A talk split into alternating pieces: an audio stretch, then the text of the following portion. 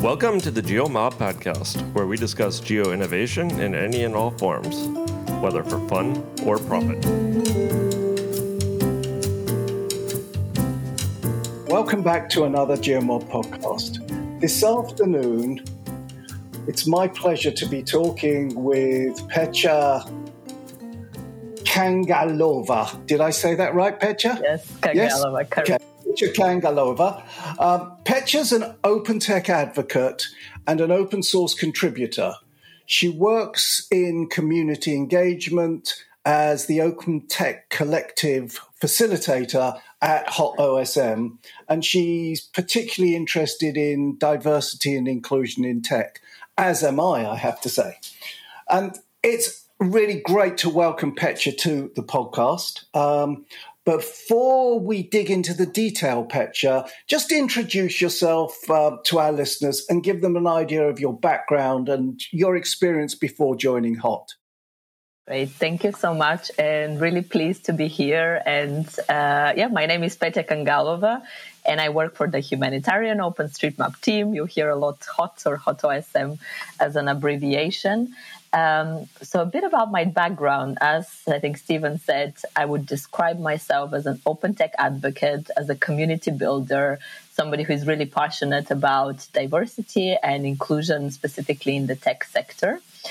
Uh, how I came into Hot and a bit about my journey that I'll try to explain. So I, I actually didn't do computer science or I didn't study GIS. Um, I, I, I studied economics and international development. So I've actually always worked in the international and humanitarian sector, but very much from a social science, uh, social science background. I've always been interested in like learning from different cultures, kind of different approaches. Uh, but I was introduced actually my previous job into open tech and uh, open data. So that's how my journey uh, started. I worked for an, another open data initiative called the International Aid Transparency Initiative, which is literally an open data standard about transparency of financial resources, project information. Um, and that's when I started working in the technical team and uh, learned a lot about open source. I was introduced to GitHub, I was introduced to ways of collaboration. Um, and I do say I always use this example that I think you don't have to have a computer science degree. You can learn a lot. And that's where um, I became really passionate about open source. Also, because it allows us to really collaborate and bring community. So, bring people who actually use the technology.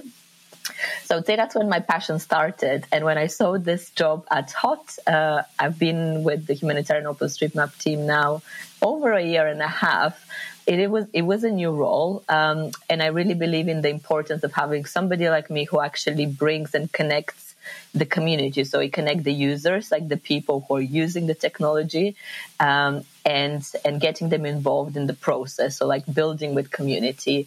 Um, so that's how I ended at Hot. And I really, I think my big passion is actually working with people and developing the technologies. And you know, for those who are maybe not familiar with Humanitarian OpenStreetMap as an organization, we do focus in four regions. So we have four regional hubs, and we kind of take a very localized approach in Asia Pacific, East and Southern Africa, West and Northern Africa, Latin America, and the the Caribbean, uh, which to me is really important when we talk about kind of localization and context, uh, and really important also in developing technology or improving and involving those. Um, involving those people. So maybe a long introduction, but uh, yeah, I'm very happy to now be part of that uh, of HOT as an organization. So you said you're not, you didn't do computer science. Um, Neither did I. Uh, so we share that in common. Um, and, but do you actually contribute to to any of the projects now? So you're self taught. Yes, so I always I would actually say that because I often get this uh, answer from people I speak to, and they say I'm not technical, and I'm like I'm not. You know, I also also give the give that answer. I do contribute, and I think it's really important when we talk about contribution. It's not just code, you know, it's not just coding, and I I've been, I say this every time I speak to people, and it's about being, you know, you can contribute by being an advocate and speaking to people at events, which I do quite a lot of. You can contribute to, you know, to documentation, for instance. And we have quite a few number of contributors. I've also done that myself in improving that guidance. Um, so there are different ways in which you can contribute where you don't need to have coding skills, and that's where my journey started. Uh, and I'm really happy to see in a lot of you know open source communities that more and more, even in you know conferences and sessions, speak and people speak about the importance of non-code contributions, uh, yeah. and that's what I do, and that's what I think uh, I use myself often as an example. That yeah, I am self-taught. I've learned through colleagues, uh, you know, attending sessions, and uh, yeah. Okay. So I was just thinking as you were saying that, and of course, if you speak two languages fluently because you speak fantastic English, um, then one of the things you can do is translate documents because nearly all of the documents start in English. So there's no reason if you can speak and speak two languages or more, then you can help to contribute by translating documents, which is a great contribution to make this software more accessible to people outside the English speaking world. 100% and i miss that as an example. I use that often as well uh, in a lot of the tools that we're working on. 100% i think it's a really important one and that's an open source contribution so, Absolutely. Yeah. And whilst we're in violent agreement about non code contributions, should also mention um, volunteering at events. Um, you know, Correct. all these events that we put on require hundreds of volunteers to make them work. And um, so, you know, even if you don't write code, you can volunteer at events as well, um, which is another. Yeah. So, you said about yourself, I'm really passionate about the impact of open mapping and using technology as the enabler for people in supporting their communities. Um, and you said that I think in regard to the Open Tech Collective concept. Um, can you explain what the Open Tech Collective within HOT is? Yeah, good.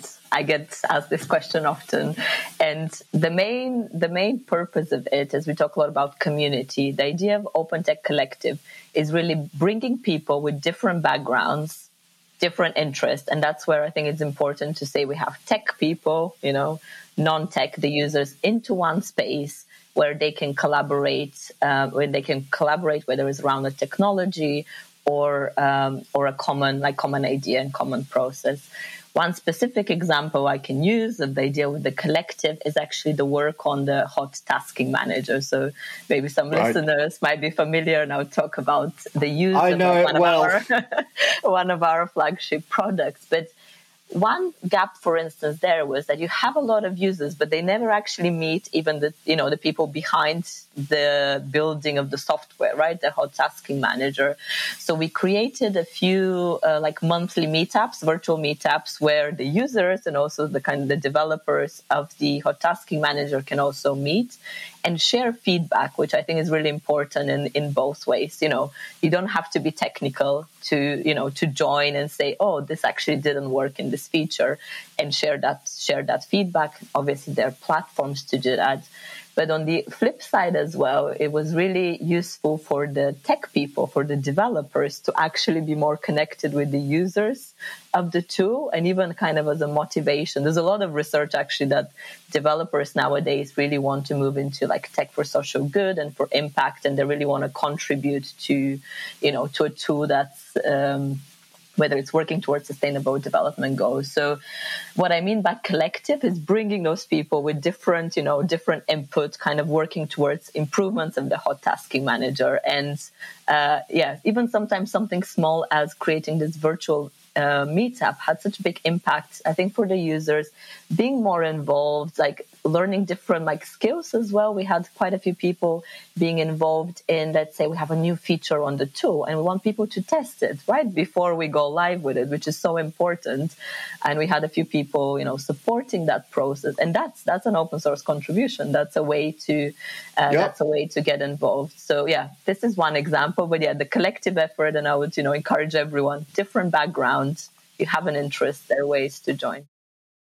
And coming, going sort of back into the the dark history of my career in tech, um, I'd say this is classic product management. This is what product managers are meant to be doing is listening to the users, finding out what the users need, and then communicating that to the people who are actually writing the software. And with modern technology, that's so easy to do. You can almost put the two together in a virtual room and step out the way and let them talk to each other, which is wonderful.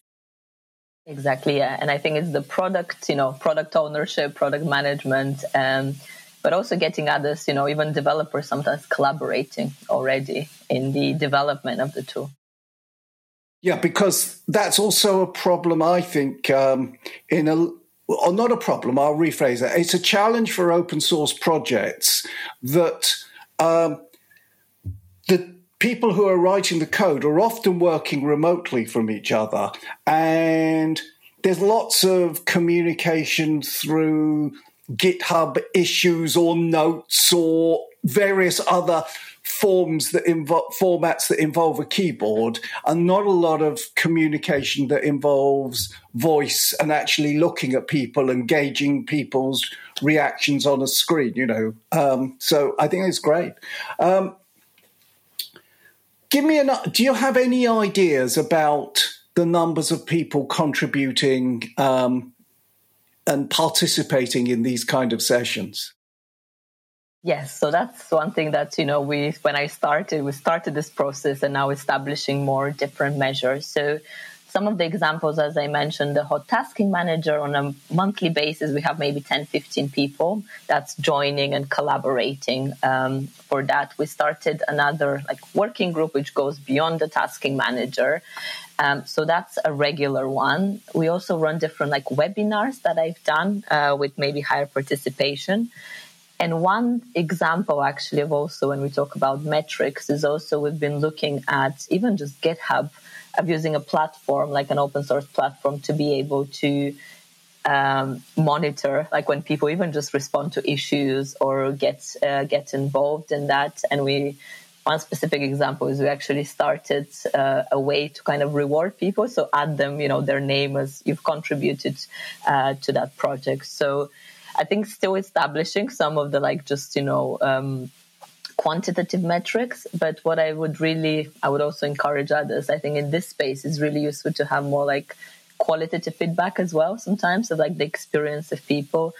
A lot of you know research in open source like communities also says it's being welcoming and being kind of res- responsive to people, which is a lot of my role of you know sometimes I have one-on-one conversations well to um, to um, to explain to people. So some of it we monitor, but there's also the bit which is common in a lot of open source um, projects. Is sometimes actually don't know the all the use or all the numbers of uh, you know of people using it, which is not just a, a, problem for us. That's what I always tell people. Maybe now we can say if you have a story to share and you're yeah. using one of our tools, they can reach out. Uh, yeah, I know when I've been. Uh, doing open source advocacy in various forums, I've always wanted to have the numbers that you could use. You know, like X million people are using QGIS compared to Y million people that are using another well known product that I won't mention on this podcast. But, you know, those figures would be wonderful to have. But the very nature of the project is that download it, use it, do what you like with it means that we don't have those numbers easily available. I mean, we could say how many downloads there are, for example, of a software project, but that doesn't give you the number of users. And I think it's just occurred to me when you were talking about the tasking manager, because um, I was listening to a po- uh, to um, one of your one of the guys who's in the development team, and I've forgotten his name now, but he was at the London branch of the FOSS4G yeah. UK, and he was talking about some of the the decisions they had to make in the tasking manager. The tasking manager is an enormous project. I mean, this is not just a sort of fringe thing for HOT. It is a massive project with a hell of a lot of infrastructure behind it, isn't it? Correct. Yeah, correct. And that's what I always say. People, when they use it, they don't see actually a lot of the, yeah, like integration and work behind in, in the team of the, yeah, for the tasking manager. It, yeah. And it's hundreds of thousands or millions of users a month. It's some enormous figures. Yeah.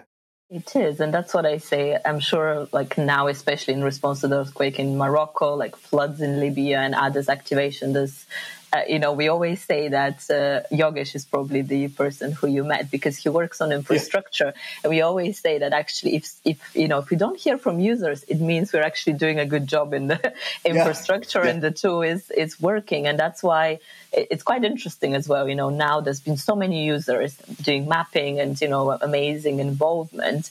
And, you know, the two, it, it is working. You know, we haven't had like uh, um, things breaking down, but I know on the back end on in the infrastructure, there's still, yeah, a lot of improvement and kind of integrations as well that we're working on statistics and, yeah, so forth.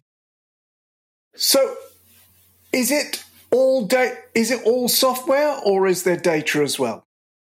What do you mean in terms of improvements or? In no, in terms of the Open Tech Collective. Do you work on data or mainly on software, or is it nearly all software? Most of the focus, I would say, has been on the software, on the documentation. Um, there are a few people who bring ideas on kind of linking like open mapping with open science and other areas. We haven't had a specific project maybe on like data analysis or like use of that, um, if that's what you meant. Yeah. Okay. Um, so let's. I've been really wanting to have this conversation about diversity with somebody, and you're the woman in in my sights at the moment, Petra. So, is diversity, uh, when we hear about diversity, a lot of the time it seems to be about women in tech. Um, and that there aren't enough women in tech or they're not well represented or the challenges that they face in organizations. Is there anything more to it than that, though? Yeah, for sure. I think that that would be my answer. I think there's still challenge with inclusiveness of, you know, women in tech, and I can use other examples. But for me, when we think about diversity, is actually thinking of all the different aspects, whether that's related to you know men and women. I think especially in the context we work, to me, it's really important of bringing people from different cultural contexts. So that's that's really important, and I think that's something that you know we really uh, we really focus on. Um, and to me, it's really bringing these different perspectives, whether it's building a tool or not, um, that's how I envision. It's more from like different contexts, different backgrounds, um, and having that group of, of yeah of barriers. So it's not just.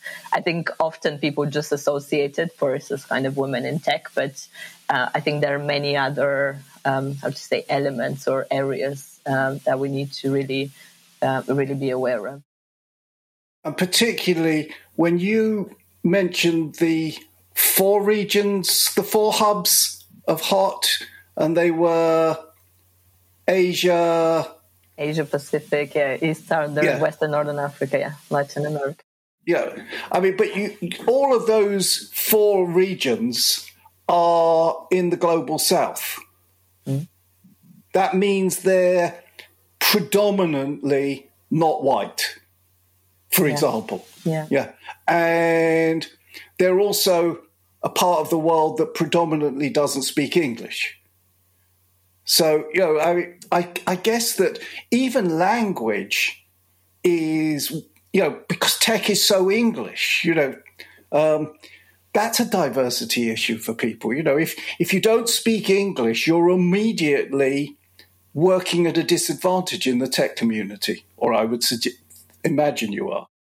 For sure. Yeah, that's definitely a barrier. That's why we talked about translation and the importance of like localization when we, you know, whether it's different sessions or even when we run webinars, actually some of the like community webinars, at least trying to do like English, French, and Spanish, uh, and Spanish often. But I would say that's a barrier, whether it's in virtual events, for instance, of people contributing in the virtual space, uh, of being able to like communicate uh, but also, I think that another barrier, and I used even kind of, you know, some of the support or in Phosphor even events where I've attended, where it's for people to ad- attend in-person events and visa, you know, visa requirements. I think that's another that's another barrier, and I, uh, being able to collaborate or being in that space with others um, as well.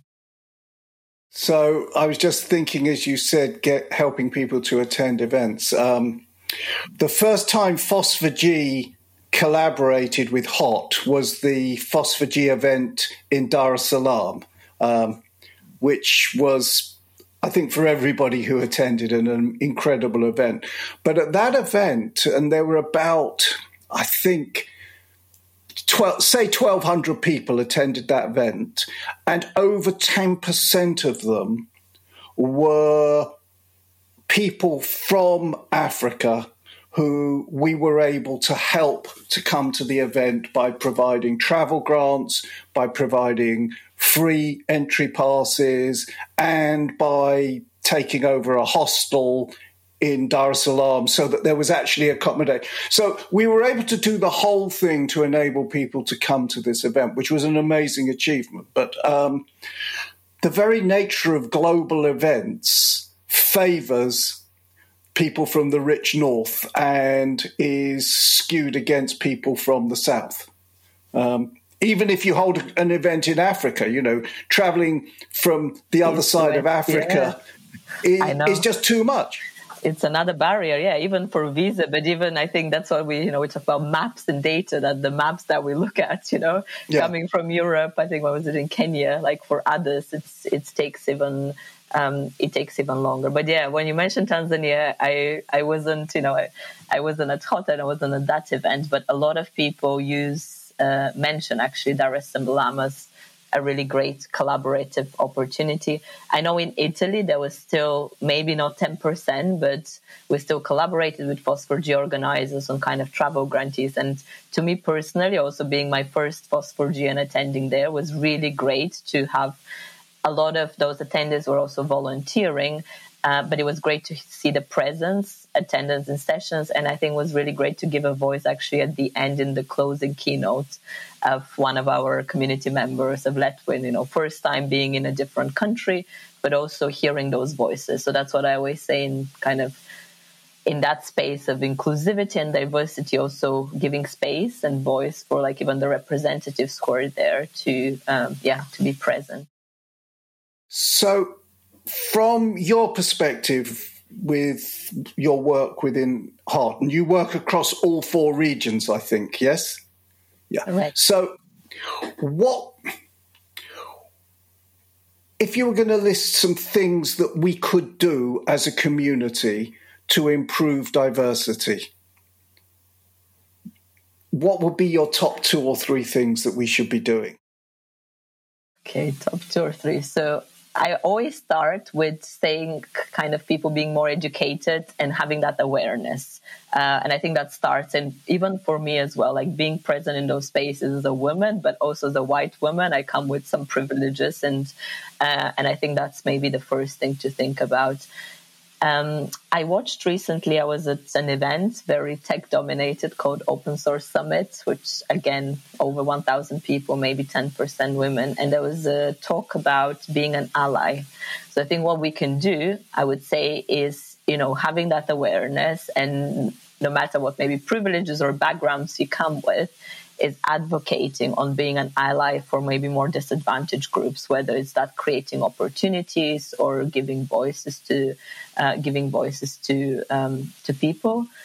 And then what I mentioned is, yeah, having I think having those opportunities, like being welcoming, which I think in the especially maybe where I come from in the kind of tech space, whether it's GitHub or other spaces, a lot of those spaces are not really welcoming the language barrier that we talked about. So that's another practical thing of thinking how can you, whether it's GitHub, whether it's a document, writing it in different languages or creating like space where you're actually welcoming people without you know judgment and even just you know saying hello that actually has quite a big impact for people to feel included in sometimes very closed uh, closed spaces um, and creating those opportunities, I think there are a lot of different networks as well that people can join. and you don't have to be just a woman to join a specific you can be an ally whether it's you know women in geospatial like open heroines is another network there's a lot as well um, that i've more recently learned also encouraging uh, specifically in the tech sector and that's focusing more on women in tech and kind of retaining them into that sector because there's also evidence that you know you might join you know you can have an inclusive space where you join but then actually you're not staying that long. Uh, and I think there are initiatives and organizations, but yeah, being an ally, joining those networks, I think finding, you know, support system and uh, yeah, creating those opportunities, maybe some of the things I would like. Okay. So as somebody who thinks of themselves as an ally, I've got a question for you. And this isn't one that you were prepared for. So I'm, I'm warning you in advance. Okay. Um, on this podcast, we've now, I think we've recorded just over 200 episodes. So it's a lot of episodes, and we've invited a lot of people to come on the podcast. And we, we definitely struggle in the podcast and also in the events that we run to get women speakers. And from time to time, people criticize us and say, why don't you have more women speakers? Why is it so male dominated? And the answer is because we invite lots of people and only, and often the women speakers don't, don't step up, right? When I mailed you and said, Would you like to come and do a podcast? You replied immediately and said, Yes, please. Um, you know, and we exchanged emails for a week or two, and now we're recording. What can we do to encourage people to speak, not just on this podcast or at our events, but generally? How do we get more women who are already in tech to step up and speak at events and on podcasts and give their opinions? Very, very good question. I'll think of two things that I always reflect on myself and like why I'm you know some people say oh you're quite confident going into this because it is something that you can be quite nervous about and stepping into that space that's very male dominated so one thing i'm just reflecting on and that's another thing i'm quite involved is peer mentoring or kind of a buddy system where you could have somebody maybe you're sending the invite but uh, you're encouraging more people they can speak to somebody maybe me, this is, we can think of a practical okay. way, uh, where maybe you're inviting somebody and if they've rejected it, like, is there anything else that you can do? Or I can share my experience of uh, how to prepare for a podcast. I myself, actually, I've had different, uh, more recently reaching to mentors, and I've had advice from one of my mentors of when how to prepare for a podcast uh, and some of those useful tips that you can sometimes give for people. But I think sometimes hearing from somebody else with that experience that a woman who's presented previously with a different background can be useful of having that forum to uh, yeah to connect with somebody who who has that. Um, I think in terms of time, you know, adapting different ways of when people can join uh, a podcast. The other third one is that's a that's a big one, but I do think there is less women because very early on, when we think of like opportunities from like whether it's education from a school going into like high school, it's having this mentors or people who actually believe in you to to make those. Um, so very practically, that's maybe the one thing I can think okay. about. Of, uh, yeah. So I'm going to add you to my list alongside several other women who I'm going to use as people that I can refer other people to for a little bit of coaching before coming on the podcast if they're anxious about that, which I think is a great thing to do. And equally, if there's anyone out there listening who would like to be on the podcast or would like to speak at a GeoMob event and they're a bit nervous, talk to me first I'll put you in touch with Petya. I'll put you in touch with one of several other people that I can think of, and we can help to reassure you on that because we really do want to get more voices and not I, we've been talking about women a lot but not just women's voices people from the global south who maybe english probably english isn't their first language. We can work with that. We can do that. We've recorded podcasts with people whose english isn't great and we've still had great podcast episodes so it can be done. And i'm sorry that was an advert Petya but we need no, to say it out loud so that people think they can do this. Totally. so I've got loads more questions for you, but I also realised that we got, as I knew we would do, we got diverted. So I'm going to finish with one question for you, which is why is open tech particularly important for humanitarian mapping? Yeah. Does so, it matter? I mean, you know, why couldn't it all be proprietary technology? What difference would it make? Well, I think the starting point is thinking especially about humanitarian context and as i said the different regions and places where we focus on. One of the key thing with open tech and open source is that anyone thinking of barrier to entry anyone can have access using under open license. And that's really critical. We picked up on a few things about involving community involving users. If that's a closed box you're already not you know hearing from your community and from your users. Um, having flexibility to me of being able to adapt the technology that you're developing and open tech to that context uh, is really really critical and I would say that's the only uh, way to be able to collaborate. So we talk about diversity and inclusion, and if you are having that proprietary or closed uh, closed software, you're not allowing that collaboration between between different users um, and being able to improve it um, in a good way. Okay, um, and I think uh,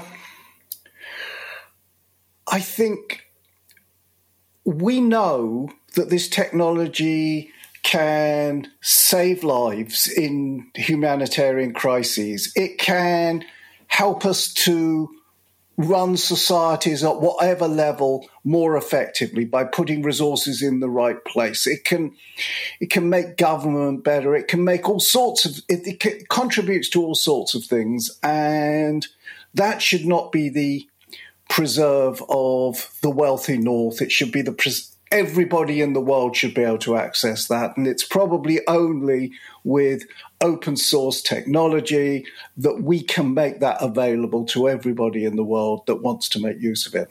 So that's a great piece of work that you're doing, Petya. I, I applaud everything that you do at HOT and the whole team at HOT. You know, I mean, it's one of my my passions. So let's just finish. Um, tell us one thing that you do outside of running open tech. What is it that happens when you switch off at the end of the week? yeah, definitely a lot. I always say that all of us, we have so many different sides, and I love hearing from my colleagues or community. I actually dance a lot. I'm a dancer outside, uh, you know, outside the tech, the tech uh, world, and um, yeah, it's a big passion of mine, and I love actually sometimes even connecting the two worlds because there's a big community. You know, we talk about communities, whether it's mm. tech, whether it's dance, and uh, it really just showcases you the kind of connection between people when they have a common interest or uh, yeah, or sometimes I with a lot of my dance friends, you know, maybe we've known each other for a year, we have no idea what we actually do on a day to day basis uh, in our work. So uh, yeah, I've introduced some people who've never heard of OpenStreetMap, so that's been that's been that's great. great yeah, I've, my wife after twenty five years um, in tech still doesn't understand what I do. So, yeah. nor do most of my friends outside of the tech community. I know it's it's a hard one where I'm trying. I've tried different approaches of in one sentence, you know, how to explain it. Uh, yeah. yeah. Petya, it's been an absolute pleasure talking to you. Thank you very much for your time. Thank you for offering to be an ally if we have people who want a little bit of guidance before coming on the podcast. Um, it's been great. Thank you very much. Thank you so much. Thank you.